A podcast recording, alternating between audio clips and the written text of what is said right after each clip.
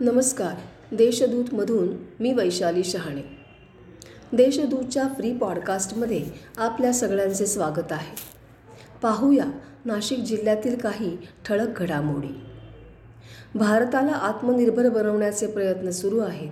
त्या देशव्यापी प्रयत्नांमध्ये मुक्त विद्यापीठाचे योगदान मोठे आहे असे प्रतिपादन राज्यपाल तथा विद्यापीठाचे कुलपती भगतसिंह कोश्यारी यांनी केले आहे. मुक्त विद्यापीठाच्या सव्वीसाव्या दीक्षांत समारंभानिमित्त अध्यक्षस्थानावरून ते बोलत होते. नाशिक जिल्ह्यात गिधाडांची संख्या वाढत आहे. नेचर क्लब ऑफ नाशिक या संस्थेने तीन महिने गिधाडांच्या निवासाचा अभ्यास केला. त्या संस्थेने वनविभागाच्या मदतीने हे निरीक्षण नोंदवले आहे. कळवण आणि देवला तालुक्यात वीज पुरवठा वारंवार खंडित होत असल्याची तक्रार येथील ग्रामस्थांनी केली आहे. त्यावरती यंत्रणा सक्षमीकरण सुरू असल्याचा खुलासा महावितरणने केला आहे.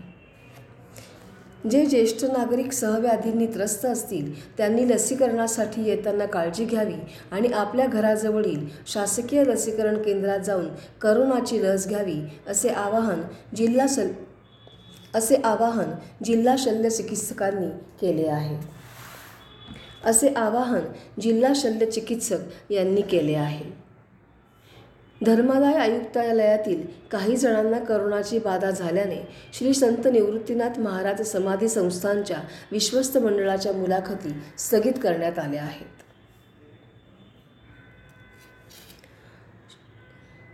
शिवदुर्ग संवर्धन व भ्रमंती संस्थेतर्फे इगतपुरी तालुक्यातील कुरेगाव येथील पिसोळ किल्ल्यावर स्वच्छता मोहीम राबवण्यात आली.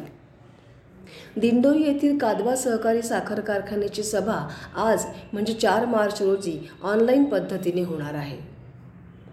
मालेगाव तालुक्यातील दुष्काळी पट्ट्यातील निमगाव व परिसरातील वीस गावांमध्ये दहा वर्षानंतर गव्हाचे पीक फुलले आहे. अन्यथा या परिसरातील जमीन आठ नऊ महिने ओसाड पडत होती. येवला तालुक्यातील ममदापूर राजापूर परिसरात पाच हजारांपेक्षा जास्त काळविटांचे वास्तव्य आहे. या आरक्षित जंगलामध्ये कोल्हे आणि हरणांची संख्या देखील वाढत आहे.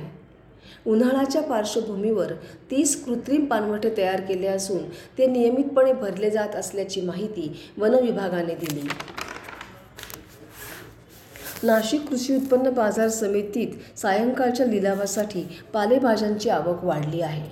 त्यामुळे पालेभाज्यांचे दर काहीसे घसरले आहेत. नाशिक जिल्ह्यातील विविध बाजार समित्यांमध्ये कांदा दरामध्ये चढ उतार होत आहेत कुठे कांदा वधारत आहे तर कुठे त्याचे भाव कमी होत आहेत. त्यामुळे जिल्ह्यातील कांदा उत्पादकांमध्ये संभ्रम निर्माण झाला आहे. दादर ते शिर्डी ही नवीन अतिजलद विशेष रेल्वे पाच मार्चपासून सुरू होणार आहे. यामुळे मनमाड येथून नाशिक व त्यापुढे कल्याण व दादर येथे जाणाऱ्या प्रवाशांची सोय होणार आहे. ही गाडी दर शनिवारी धावेल. या गाडीला नाशिक रोड मनमाड व कोपरगाव हे थांबे असतील. बातम्या अधिक विस्ताराने जाणून घेण्यासाठी देशदूतच्या वेबसाईटला सबस्क्राईब करायला विसरू नका. धन्यवाद.